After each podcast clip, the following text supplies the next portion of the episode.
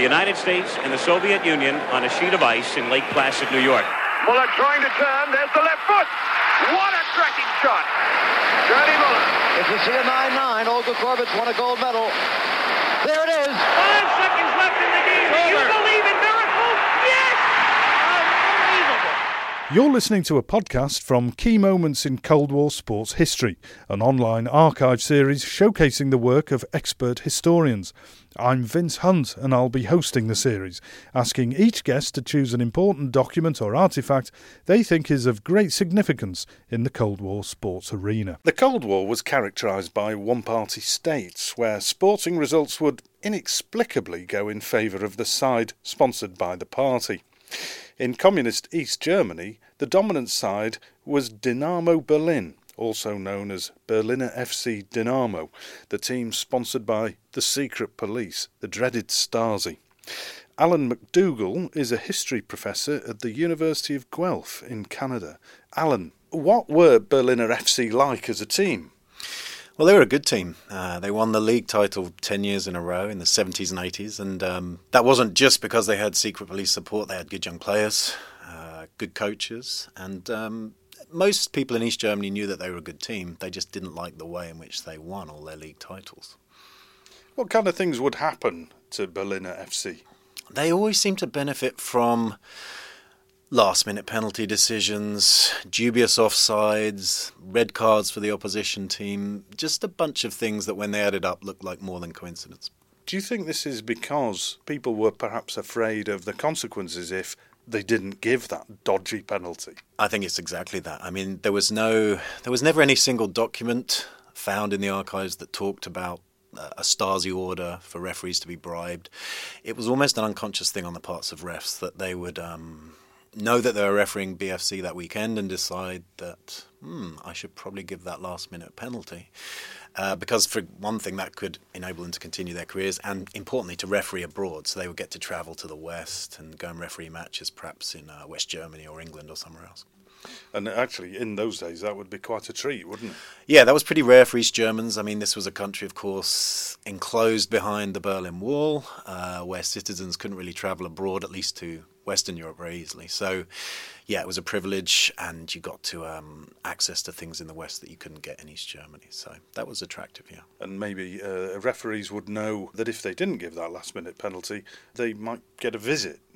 They might get a visit, that's possibly true. I mean, it's interesting. Quite a lot of the referees, I mean, the Stasi, the secret police had a very large network of informers, and most of these were not officials working full time for the secret police. These were ordinary people in all walks of society, and that included referees. So some of the leading East German referees were known as these sort of unofficial informers, and so they would have been reporting to Stasi on and off on a pretty regular basis. So there was that kind of sort of an insidious network there that, that was always in the background, you know. Before we start talking about your methods and your way of researching this topic, let's just talk about this as fans of soccer. Mm-hmm. If I was watching my club and they kept winning in the last minute because of some dodgy uh, decision that went in our favour, I think I'd get a bit bored mm. after a while. Well, that's exactly what happened. I mean, I think most fans of the game quite enjoy it when their team benefits from an unjust decision once or twice.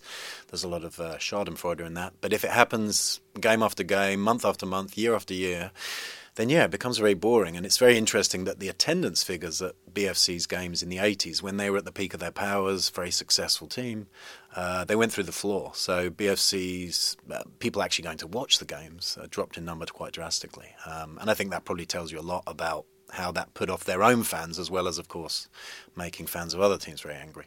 I mean, that was part of a wider trend in European football in the 80s, you know, partly because of hooliganism and partly because football was then nowhere near as fashionable as it is today. But at the time, with BFC, it was completely related to the fact that they didn't really even have to try too much to win the league. It became so easy, and the fans got bored, and everyone else got angry. This team is the Stasi team there's a certain element of risk in waving your fist at the referee, isn't there? Yeah, it was certainly you were certainly venturing into a bit of dangerous territory, I'd say. I mean, in the stadium itself, there was a degree of safety in numbers, so you could probably engage in sort of anti-BFC chants uh, and know that in the age before really closed circuit cameras were around in football grounds too much, that you could probably get away with that. But you know, football grounds like everywhere else in East Germany, there were plainclothes Stasi officers never too far away, so you still had to be careful. What's interesting is that fans, despite this, managed to protest against BFC in a number of different ways.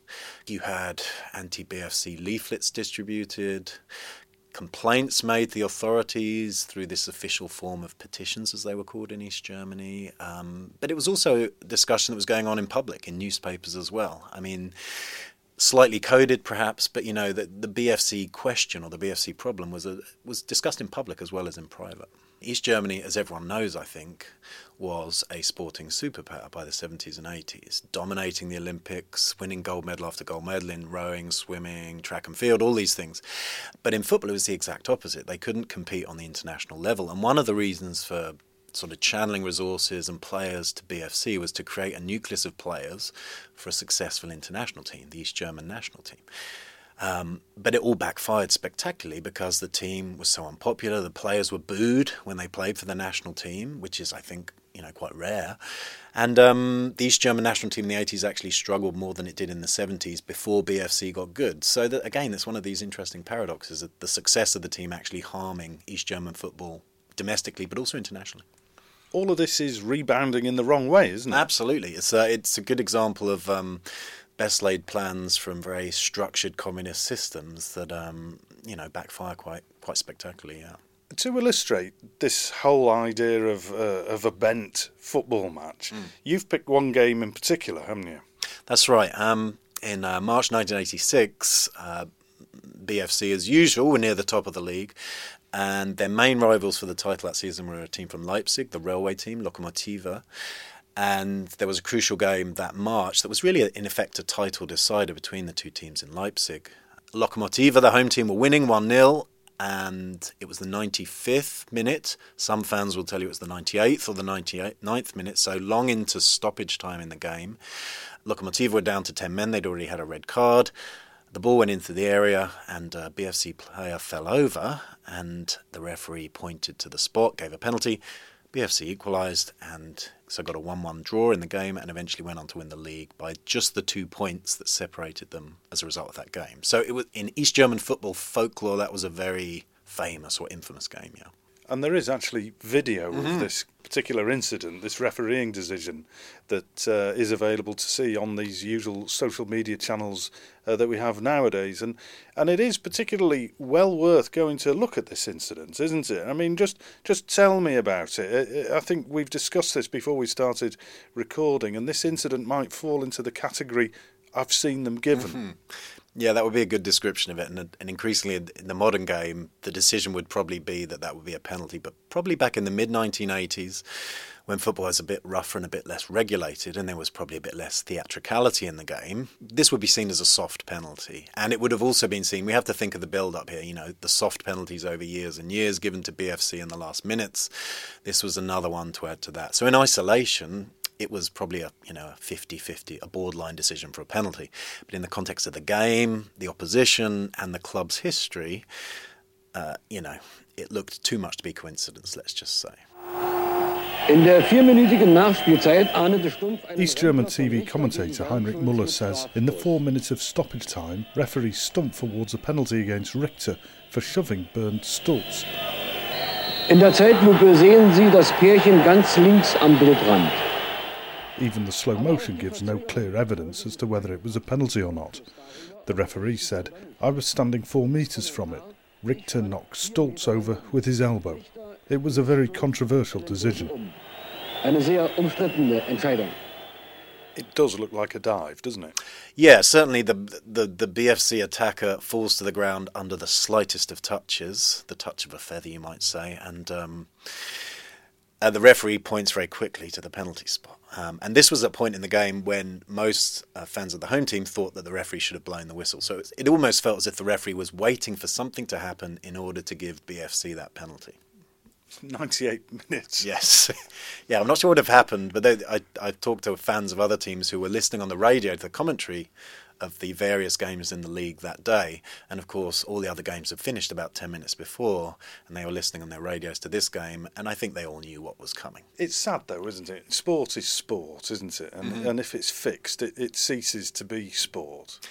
Yeah, absolutely. I mean, there are a number of examples of that from. Uh, communist countries and other countries with sort of dictatorial regimes where politics and the desire of a regime to support a certain team influences events on the pitch. Now, I'd say football is harder to, to fix and shape than other sports, and there were certainly other factors that led to BFC being so dominant. It wasn't just because they were cheating, and their fans will tell you that very clearly. But nonetheless, the, the playing field was obviously tilted in their favour, and um, they were the beneficiaries of that this incident was too much. It was the final straw for one man. And part of your research uh, was to uh, discover uh, his method of uh, protesting against this. That's right. Now, in East Germany, you didn't have the usual means of protest that you might have in what we would call a Western democracy. You know, there was there wasn't the obvious public forums for protest. So one of the ways in which people registered their complaints about anything, whether it was football or something else, was to write to the authorities in what were called petitions. And in the 80s, this became a major way of complaining about BFC's dominance. And one fan decided after this game to write not just one but two petitions to the authorities to complain about the refereeing in this game and to complain in very uh, strong terms. He said, I, I too see how football can look at Bayern Munich, which would have been a very politically sensitive issue in East Germany. Communist East German state did not like its citizens being interested in and attracted to anything from the West. So, this reference to West Germany's leading team would have been quite painful to read. Um, at the end, um, in the final part of his letter, he says, um, I was pleased to hear about your question about how East Germany will become world class at football. And his rather sarcastic answer is, Does that mean you're all going to resign? He's talking here to the East German Football Association. So there's a kind of very cynical, jaded, and sarcastic tone to the petition here that was very typical of uh, communications about BFC. People were very angry, and that anger, I think, spread from the football pitch to other areas of East German society in the 80s. I mean, this leads us into this whole idea of, of dissent and, mm. and protest. If you don't like the system and if you don't like uh, the solutions that this system has come up with, what do you do about that? And surely, if you reject those solutions and you reject this path that has been chosen for you, you're over on the other side of the fence, aren't you, really? There are certainly ways in which the protests against BFC's dominance, they're, they're, kind of a form of resistance. Now, that's a term that you have to use very carefully, I think, in an East German context. But there weren't that many options available to East German citizens. I mean, you couldn't walk up to the headquarters of the Stasi and hold banners. Um, you couldn't go and protest on the Berlin Wall unless you wanted to get shot. One of the ways in which you might be able to protest was through football. And because BFC was the team of the Stasi, um, inevitably, when you protested against them, you were making a protest against the state. There were no two ways about it. Which is dangerous territory.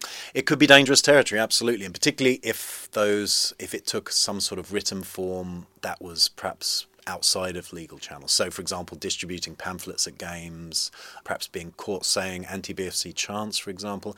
I mean, you know, they, that could land you in some trouble.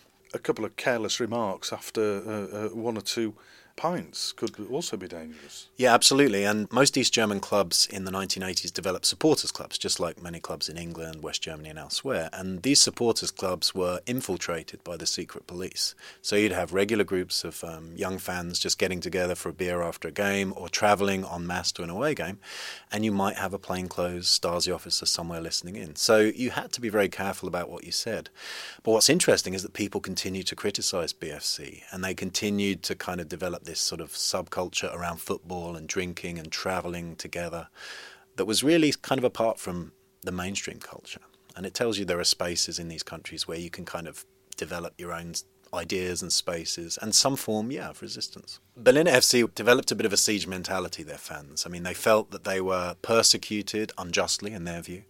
Uh, they were not a very popular team, so the number of fans was quite small so there were many ways in which they sort of cultivated a separate identity, but one of them was the development of quite a hardcore right wing hooligan fringe that sort of led the club into battle against other clubs in and around different stadia in East Germany in the 80s. So, I mean, sometimes they were instigators, sometimes they were the victims, but um, it usually got quite tasty.